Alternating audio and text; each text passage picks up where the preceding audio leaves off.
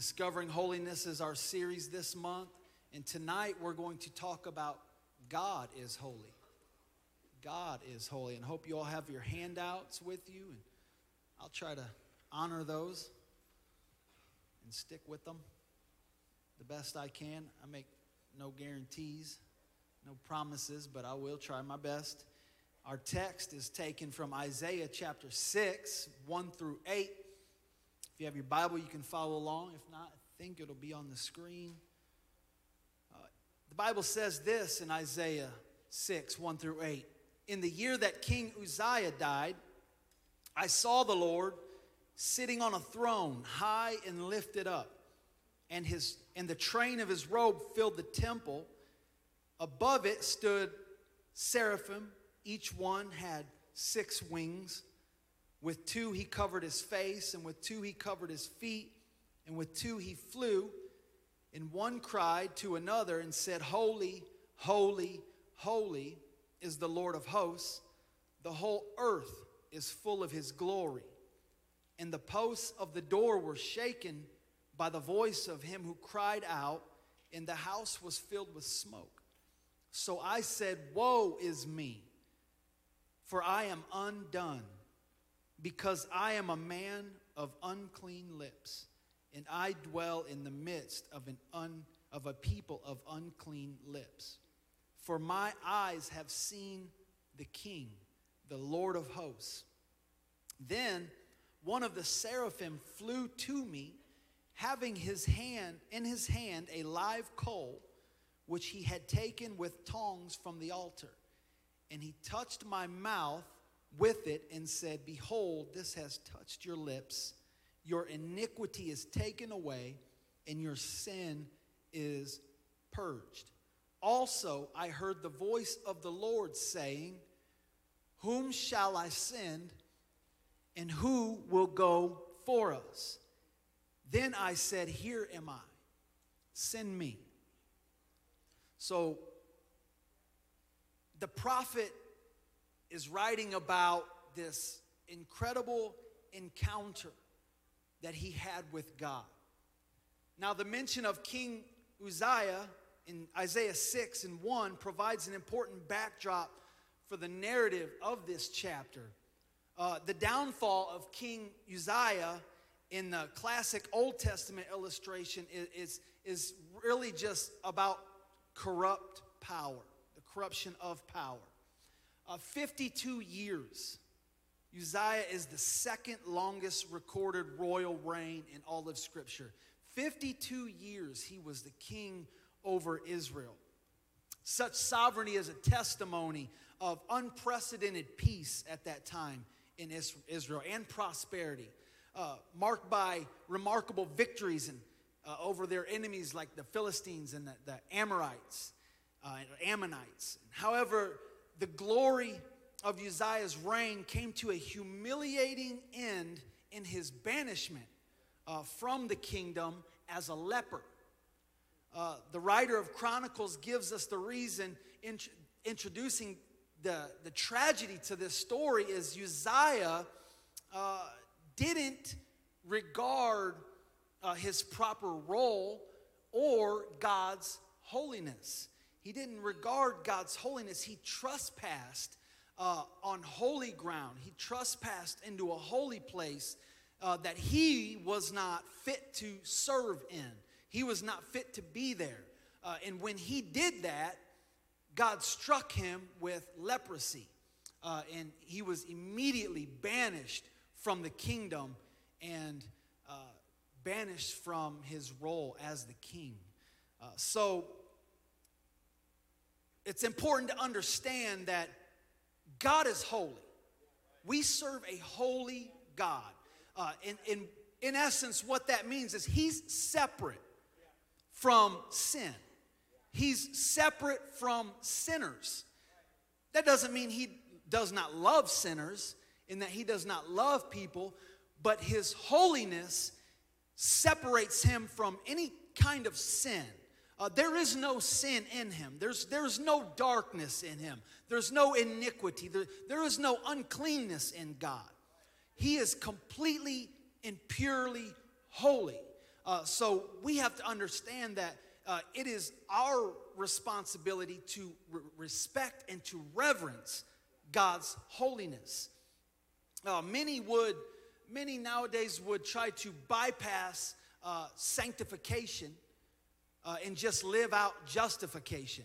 Uh, the difference is God justifies us. He, he puts us in a right standing when He forgives us and when we're baptized and what has have our sins washed away. That's justification uh, that is taking place in our life. But there's we go on unto what the Bible calls is sanctification, where we walk with God, uh, and our walk with God takes us closer to Him and further from the things of this world. Uh, that's called holiness. That's, that's how we pursue holiness. Because God says, I can't just dabble around down there like, you know, God, God, He'll reach. Don't get me wrong, and it's, it's hard not to confuse the two, but God will reach and He'll pull people out of sin, but God don't just play around in sin. He don't just hang out in sin. Uh, that's what humanity does. Uh, that's, that's what he calls that, that hog that goes to wallow in the mire. That's our nature. That's the human nature. But God wants to wash us of that and cleanse us of that. Uh, so, understanding that is essential. Uh, God is holy, and it is our responsibility that when He pulls us out of sin, to pursue Him in a life of holiness. So, let's talk a little bit about this vision, this holy vision that the prophet had. So, two assumptions shape our understanding of Isaiah's vision. However, it's important to bear in mind that neither of these are explicit. This, these aren't explicit assumptions. This is just kind of what we can gather from the text. Uh, the first is that Isaiah's initial calling as a prophet might have been based right here out of Isaiah 6 and 5, where, he, where, where the Lord said, Who will we send? And he immediately stepped forward and said, I will go. Send me. So this might have been his, his initial calling into the prophetic ministry after this vision. Uh, the second is that this vision probably took place within the precincts of Solomon's temple. Uh, since there was seraphim that took a coal from the altar to cleanse Isaiah's lips, it, it is very possible that he was in the temple at that time. Now, though Isaiah's location is a bit ambiguous, uh, what he saw was clearly the heavenly throne room. He was, he was seeing something that was not of this world. Uh, this is where God sat in royal council. Uh, first thing, Isaiah saw the Lord high and lifted up. And this could refer to uh, him sitting on his throne or the fact that he was so far elevated above everything else. Uh, either could be true. Added to this description is that his train, the train of his robe, filled the entire temple. Now, uh, I actually heard Pastor mention something about that Sunday, the train of his robe, when you were kind of exhorting a little bit. And, and theologically, there's, there's a couple different things that that could have meant. And, and one of them he mentioned was um, historically, uh, if a king had victory in battle, they would add uh, extensions to the train of his his kingly robe. Uh, so that could very well be what that meant as Isaiah described it. Um, or it could have been the fact that this was such a massive vision uh, that his whole robe just overflowed and took over the temple because of his majesty. Uh, the fact is, he was seated upon a throne. Uh, and the Bible says that heaven is his throne. Actually, Isaiah wrote that. Heaven is his throne, earth is his footstool. So it could have literally just been an overflow of just his robe in this, this massive vision that the prophet had. Uh, and he might have had his feet just kind of propped up there in the temple. You know, earth is his footstool. So we get it. Uh, it could, it could go, it's not explicit. We try to pull what we can from the vision. Uh, but this was, this was an amazing thing that he was, he was seeing the Lord uh, in this magnified sense. God sitting on this, you know, massive throne, highly exalted, with his royal robe on, completely overflowing and filling the earth. His glory. The Bible, he, Isaiah would go on to say that his glory was filling the earth. Actually, the angel said that. Holy, holy, holy is the Lord God Almighty. The whole earth is full of his glory. So that, that robe that represented just his glory, his royalty, uh, his splendor. the angels cried out. So, in this vision, and we're still describing this vision here, the angels begin to cry out. The first thing Isaiah seen was this six winged, what, what the Bible describes as a seraphim. Now, I'm not a theologian, and I'm not familiar with all the different types of angels. But this apparently was these seraphims, these angels, were some type of uh, guardians of the throne. They were, or throne bearers. These were angels that were sent to just, that, that was their job. They were dispatched to just kind of hang out there around the throne and cry holy. Magnificent creatures, six winged creatures. Um, that word seraphim is derived from the Hebrew word seraph, which means to burn. The best translation would be uh, burning or fiery ones, uh, indicating the, the blinding brightness of their appearance. So they, they were kind of fiery looking angels with these six wings and covering their face, and covering their feet, and flying around the throne, crying, Holy, holy, holy is the Lord of hosts. The whole earth is full of his glory. And this triple use of the adjective holy indicates that the Lord's holiness is unsurpassable. There is nobody like him. There's nothing like his holiness. The best person you've ever met, the most godly person you've ever known, the most spiritual person and, and sin free person that you could ever know or imagine could not even come close. Not even in the same world of his holiness. Uh, God's holiness is unsurpassable. He is completely perfect and pure. Uh, this, the further observation is that these uh, seraphim, who themselves were bright and fiery beings, if you can imagine this, they even covered their face, shielding their eyes from the splendor of God's divine glory. Now, now this could have been because he's so glorious that even the angels can't even set their face on him, or because even they feel unworthy in his presence. So they too, this holy being, an angel, is a holy thing, a holy uh, creation of God. Even it was humbled in his presence to cover their own face. And their cry explicitly connected the divine holiness as the source of divine glory. It has been proposed that the final line of the angelic cry could be better translated as the fullness of earth is God's glory. It is God's mission. It is the mission of God to fill the earth with his glory. Are you thankful to be a part of the plan of God? I'm thankful to be a part of the He's going to do that through his church. He's going to do that through spirit filled believers. It's the kingdom of God. In other words, the earth's very biodiversity and beauty expresses God's profound glory. If that is so, then the ongoingness of the created order, the beauty of each new sunrise and sunset, as, is as unique as a human fingerprint, actually increases the total amount of God's glory and that as time rolls on into eternity, his glory will begin to get more expressive and more full as he comes closer. So let's talk about encountering this glory, encountering God's glory.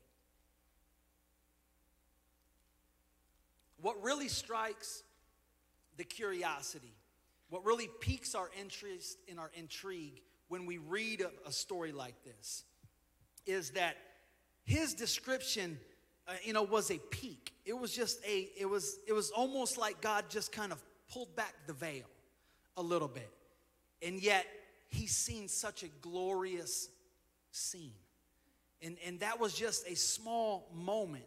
What a moment, though. What, what an encounter that this prophet had with God. The Apostle Paul uh, had a heavenly encounter also with the Lord. Uh, he described a man in Christ, he said, taken up to the third heaven, uh, which is known to be the abode of God. He said, he said, I heard unspeakable words, which was not even lawful for man to utter. The Apostle Paul had an encounter with God, taken into the heavens. He said, I, I knew a man. Uh, many scholars believe that it was him, that he was just being humble, didn't want to brag or boast.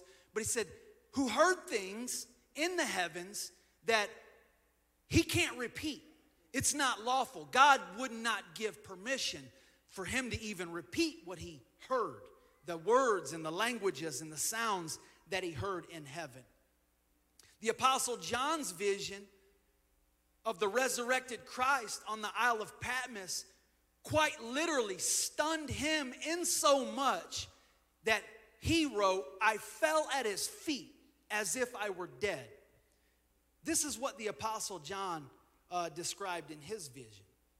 He said, Then I turned to see the voice that spoke with me, and having turned, I saw seven golden lampstands, and in the midst of the seven golden lampstands, one like unto the Son of Man, clothed with a garment down to his feet, girded about the chest with a golden band. His head and his hair were white like wool, as white as snow, and his eyes like a flame of fire, his feet like fine brass, as if refined in a furnace, and his voice as the sound of many waters. He had in his right hand the seven stars, and out of his mouth went a sharp two edged sword, and his countenance was like the sun, shining in his strength. And he said, And when I saw him, I fell at his feet like I was dead. Talk about an encounter with God's glory. He just, just collapsed. he just dropped. I'm dead. That's powerful stuff. What do you do? What do you do? I hope you would drop. I, I don't know. Drop, hit the ground, hit the deck, cover your face, Something about the divine experience in the revelation throughout Scripture leaves humanity dumbstruck with awe and fear of God's holiness. We need a revelation of God's holiness. That's what we need. We need a revelation of how holy He is. We need a revelation of how great He is. When we get a revelation of how holy He is and how great He is, we will change. We will change our ways. We will change our behavior. We will change the things we say and do in the places we go. We will change ourselves when we truly see Him and have an encounter with His holiness. I can't help but correlate that it was after the death of the king that Uzziah seen this great vision. And it leads me to believe that if we're going to have an encounter with God, something might need to die. Maybe, maybe our kingship, maybe our lordship, maybe our sovereignty needs to just die out in the presence of the Lord. Because he's got to be sovereign, he's got to be the king. He said, I seen the king high and lifted up. He's seen the real king, the true king. So sometimes we've got to lay down self. We've got to kill self. And, I, and, and, and don't misunderstand me. Uh, I'm not talking about physically, I'm talking about spiritually. We've got to die out to ourselves in the will of our flesh and in our own personal ways and deeds. That will get us there, that will get us closer to His holiness. So, it's not all clear from any of these figures uh, that they could describe this situation as exciting or pleasant. When you encounter God in this way, it's usually not something you're going to jump around and shout around about. It's usually something you lay down on your face in complete humility. As John said, as I was a dead man. I didn't deserve to be there. I think about the words of Peter after they hauled in all of those fish. When Peter looked at the Lord and said, Depart from me, I'm a sinful man.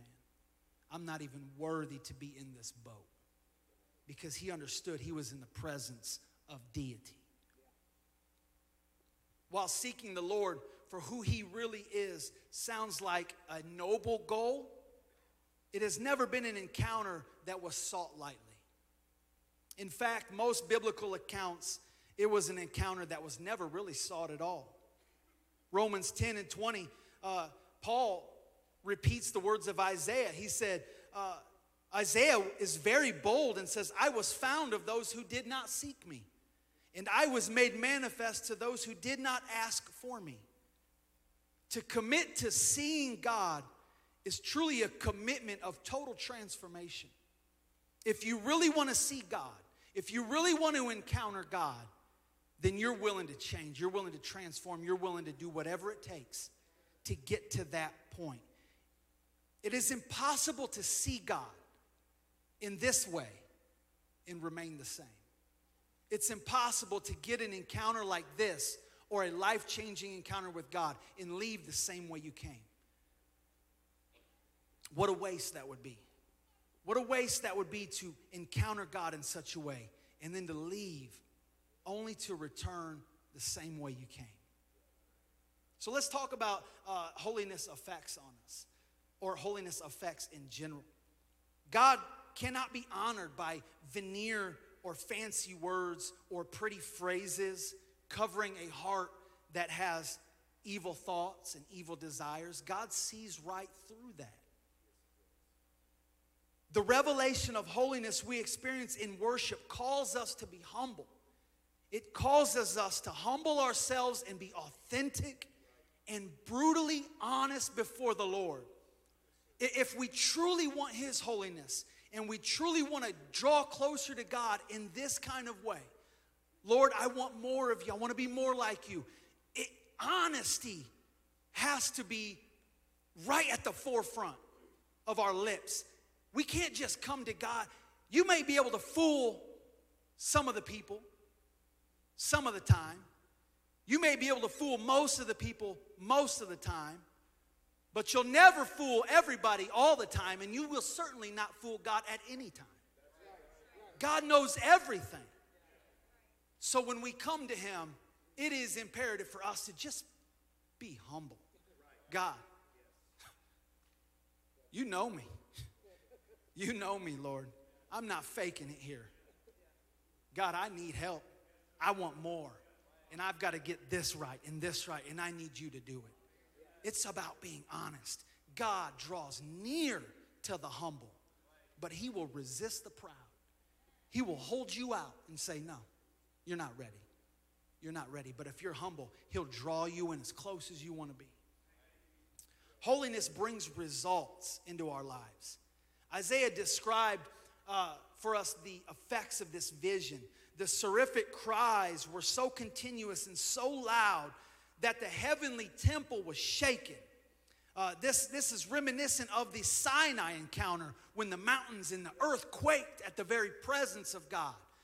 They, the more they cried holy, the more the place was shaken. The more they cried holy, the more the, the glory cloud would fill that atmosphere, that environment that Isaiah was in. There's something about God's holiness that attracts God's glory. And this, this is why we can have the services we have. This is why we feel the, the power of the Spirit that we feel. Uh, it is because we are a people that is striving to walk with God in a holy way. There is no way. There's other spirit filled believers, there's other Jesus name baptism believers, but if you're not walking in a, in a life of sanctification, you are missing out on the glory of God. It is that, that holy um, pursuit that brings His glory into our services. So thank God for holiness thank God that we can walk in a sanctified mindset that says, Lord, I want to be like you. The Apostle Peter wrote, Be holy, for he is holy. What Isaiah described as this smoke kind of recalls the, the, the introduction or, or the, uh, what's that called when they, dedication. They dedicated the temple. The Bible says that the glory of the Lord filled the temple in such a way that the priests, they couldn't even minister. They had to get out of there. There was nothing they could do. The glory of the Lord filled that place. So this is kind of what Isaiah was seeing. He was seeing this glorious kind, he described it as smoke. This cloud that would fill that area. There's many instances in scripture that show where God's holiness is there. Where God's holiness is there it's his glorious present as, as well. So there's that connection. They go hand in glove. You want the glory of God in your life, pursue holiness, pursue sanctification. Holiness brings conviction into our lives. Isaiah's response to this awesome sight was not wow, it was woe. Woe is me. I should not be here right now. This is not my stomping grounds. He said, I'm a man of unclean lips. He said, I dwell in the midst of a people of the same. My culture is unclean. Their mouths are dirty as well. He said, I am undone. Isaiah pronounced himself. He said, I'm lost. Lord, I'm sinful. I should not be here. The most immediate context for Isaiah's dread was the story of Uzziah. He, he just mentioned after the king died. He knew the story. The king overstepped his boundaries, he, he stepped out of his lane, and he trespassed on God's holiness. And God struck him. And Isaiah saying, uh, Lord, hey, I don't want to be like Uzziah. Lord, I'm undone. I shouldn't be here right now. What might Isaiah think could happen to him? If that happened to the king, what would happen to him if he trespassed? Now, God clearly told Moses, and, and this, this was very uh, consistent mindset in the Old Testament. When, when you had an encounter like this, you thought you were dead. Most people, if you, if you know your Bible, when they had an encounter with a holy angel or a situation like this, they thought, I'm a dead man. I am a dead man. This was the reverence they had in, it for God. They wouldn't even utter his name in, certain, in a certain way because just to take his name in vain could have brought God's judgment upon them. So he thought immediately, God, I, I'm a dead man. I have seen the Lord. The Bible, he told Moses, No man can see my face and live. So he's thinking, there's a good possibility the prophet's thinking this is his end from that point, the holy glory of the Lord was seen as something overwhelming. In its power and purity, mere humans could not physically survive it. He told Moses this I can't show you my glory, Moses. It'll kill you. He said, But what I can do is I can hide you in this little rock right here, and I'll just pass by you. And I'll let you see kind of the, the tail end, basically, uh, I'll let you see the train of my robe as it drags by. It's basically what he was telling Moses. So, this was an understanding. This was a, a, an Old Testament mindset. To, to see the glory and to feel it in such a way could cost you your life. So, Isaiah's sense of doom was probably stemmed from his sinful condition. He knew, I got a, I got a mouth on me, Lord. I got a problem here uh, honesty before God. We're given no real clue as what the transgressive speech was, but biblically speaking, the speech reveals the heart. So we know that Isaiah was just being honest with God. I've, I've got a heart issue. Sometimes it comes out of my mouth, and, and it's the same for the people I, I live among. It's, it's kind of a cultural issue.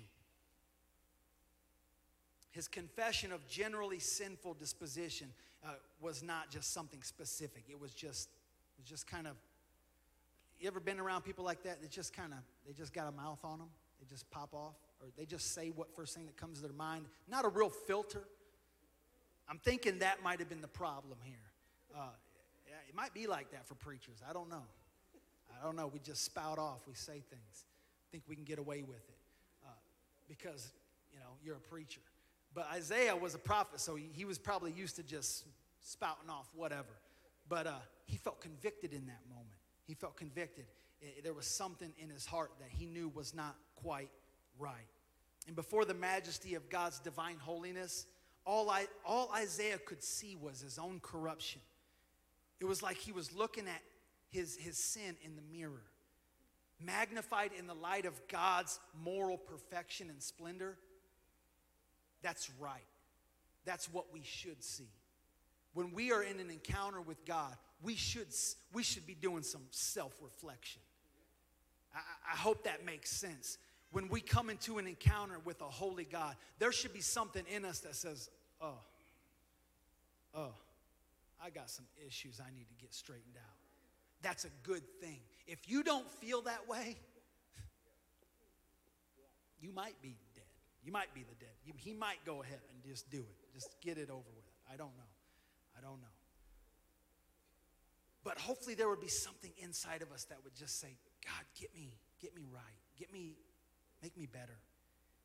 In, in this world that is so focused on self, in this world that is so focused on our image, our appearance, self esteem, self confidence, selfies. I hope that we can look within ourselves still and, and get some things in order, get some things right. Isaiah went from flawed to forgiven, though. This is the beauty of God's holiness. As Isaiah stood there awaiting the unknown, the seraphim broke rank he left what he was doing and he grabbed some tongs and picked up a coal from the altar and flew to Isaiah and touched his mouth. And he said, Your iniquity is purged, your sin is forgiven. What an amazing experience. What, what Isaiah thought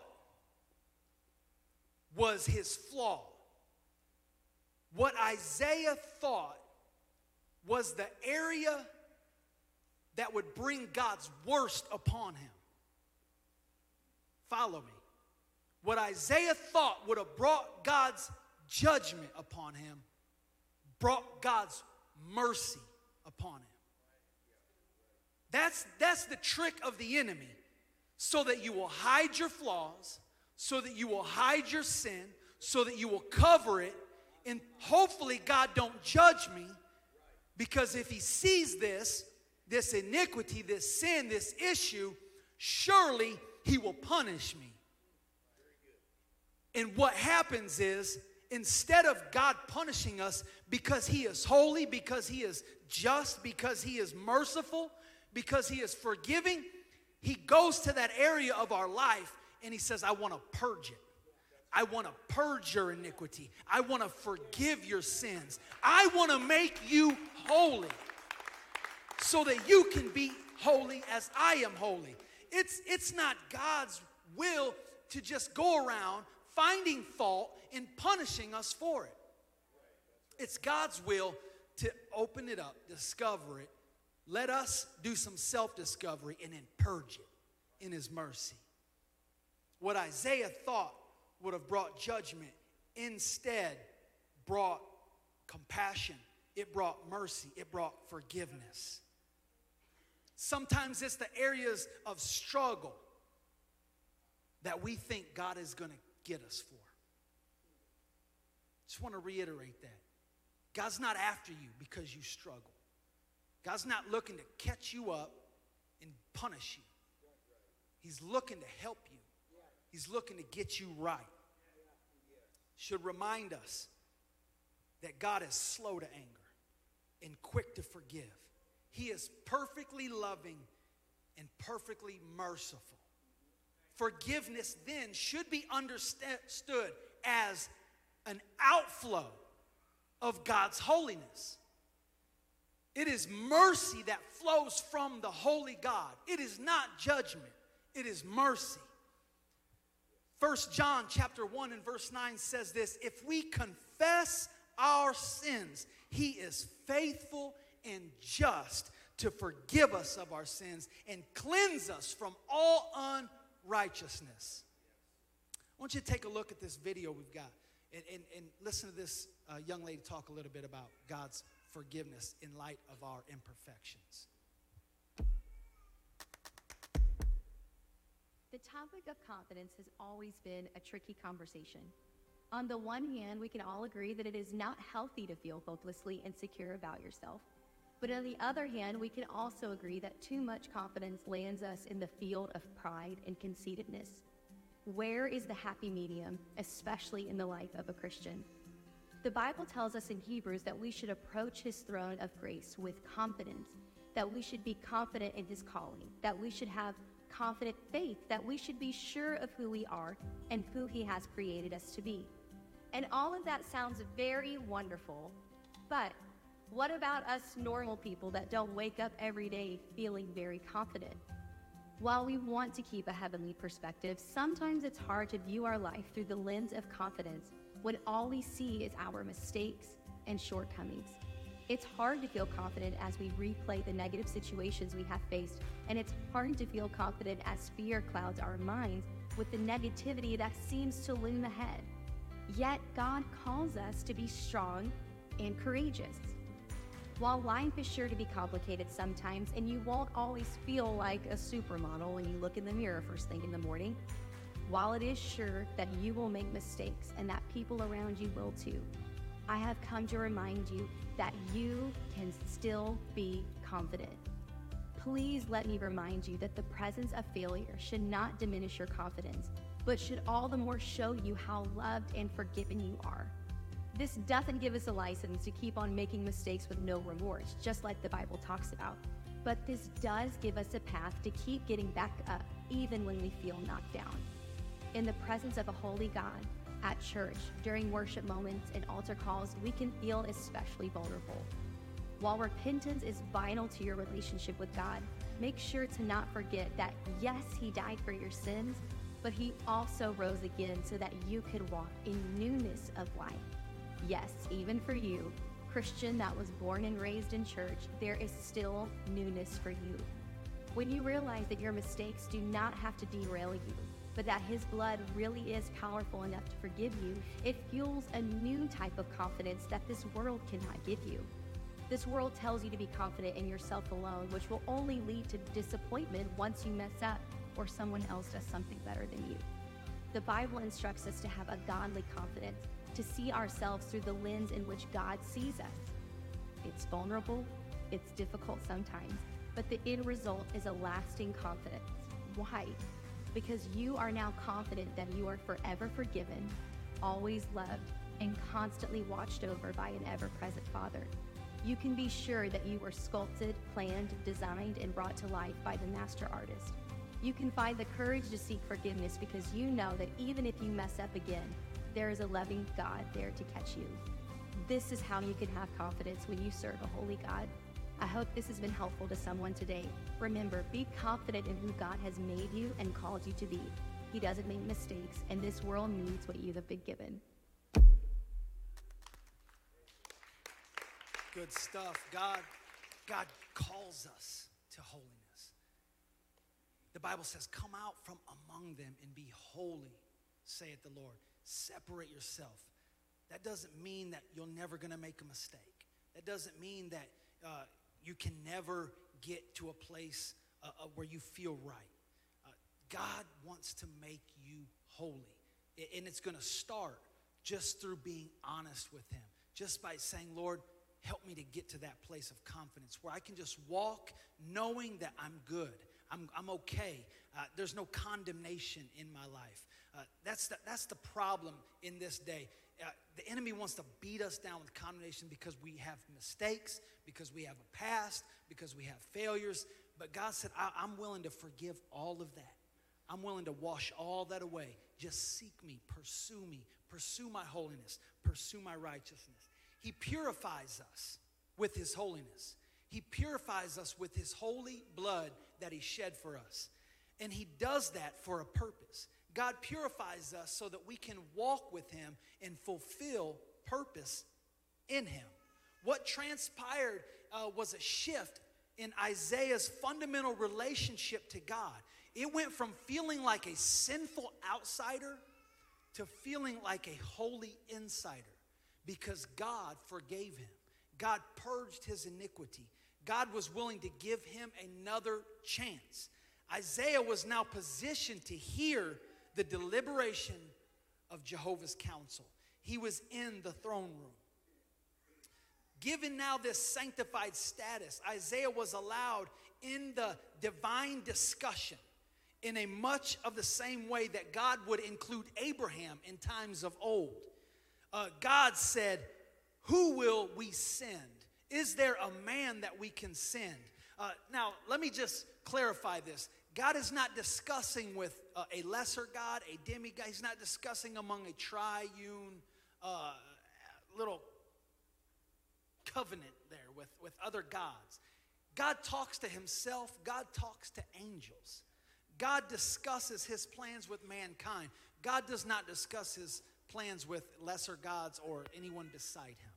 Uh, this is what the apostle Paul said, Ephesians 1:11. He said, "In him also we have obtained an inheritance, being predestined according to the purpose of him who works all things according to the counsel, hear this, of his own will." Of his own will. He takes counsel within himself. And Isaiah was uniquely positioned in this moment. And without even knowing what the task was, Isaiah said, I will go. I will go, Lord, send me.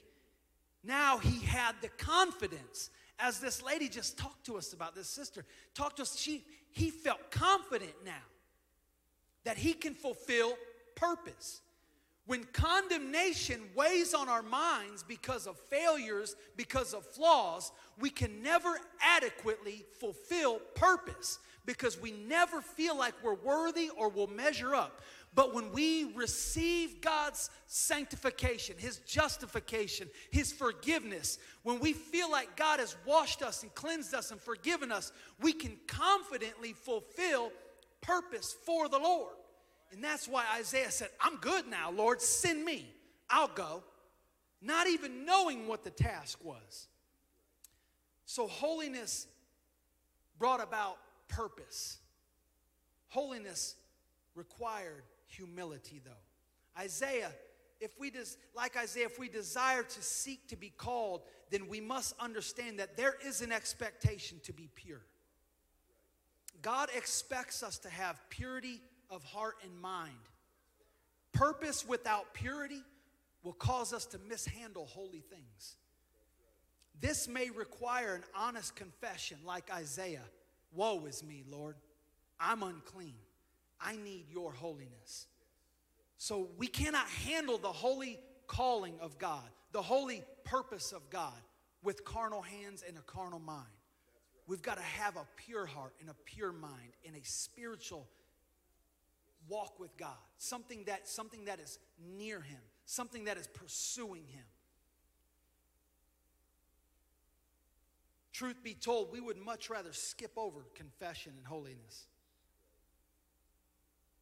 Am I lying? I'm not even going to go into detail, but I had a conversation earlier. I said, I thought I was just going to kind of hopefully just kind of go over. I just kind of was hoping that would just kind of roll over. We want to skip over those things.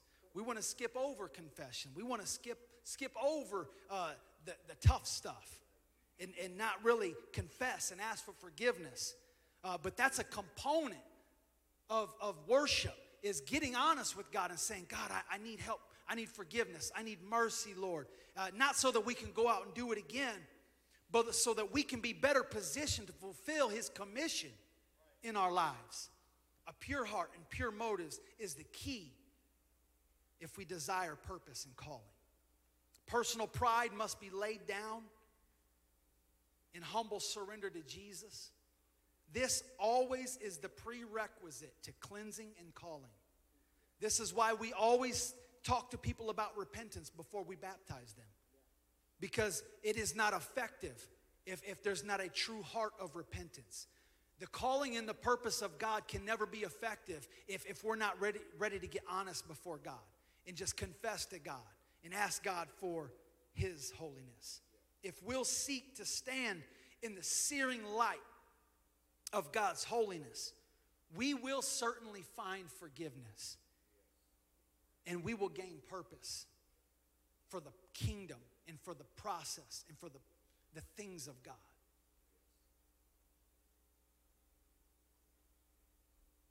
Who's on keys tonight? I'm looking, I'm not seeing, I'm closing. I'm, looking for my go to here. None of us enjoy having our faults exposed. None of, us, none of us enjoy being vulnerable. I don't know about you, but I don't, I don't like feeling exposed and vulnerable. Author Scott Mautz asserts that we are actually neurologically wired to fear criticism in much the same way that we fear failure or change. Even happy people are four times more likely to remember criticism than praise. We don't like to be exposed.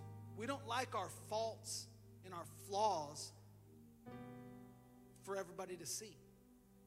That makes it difficult sometimes. That's, that's, that's why we see people afraid to come to the altar. They don't want to they don't want to look guilty. People are afraid to come to the front because it's a vulnerable feeling. They feel like, well, if I go to the front, people are going to think I have a problem. People are going to think I have flaws. I got news for you. We all got problems. We all got flaws. I, I think there's a few people in here that are willing to admit, I got problems.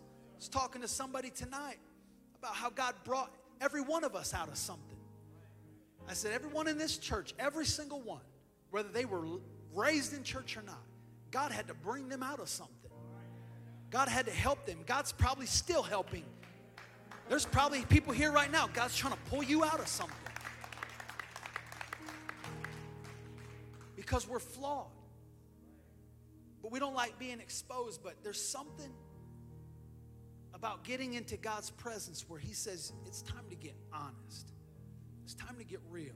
Will you stand with me tonight? I want to have just a moment of prayer here. I just, I feel the hand of the Lord. I felt His touch in, the, in our worship. And I believe that this, this uh, series is just the start of something special for some people here that God wants to help you get maybe just from this point to the next point. Even if it's just, just a little closer. God wants to bring you closer into His, His presence. Uh, you know, sometimes we get to this place where we feel like I'm as close to God as I'm ever going to get. But that's not true. There's more in the Lord. There's more in God for each person here. But it's going to come with just being willing to, to leave some things behind. Often we don't get as close to God as we would like to because we're not willing to let go of some things that can't come with us. Because we can get as close to Him as we want. But it's going to come with releasing some things that this world has had a hold on you for a while. And that goes for me, that goes for all of us. I believe God's, God's trying to draw us into a closer proximity with His holiness in this life of sanctification. Will you take a moment, just pray with me tonight, and just invite the Lord in? I want you to invite Him into your life, into your situation, to examine you, to help you. Lord, God, you know every situation. Lord, you know the things we struggle with, the things we wrestle with.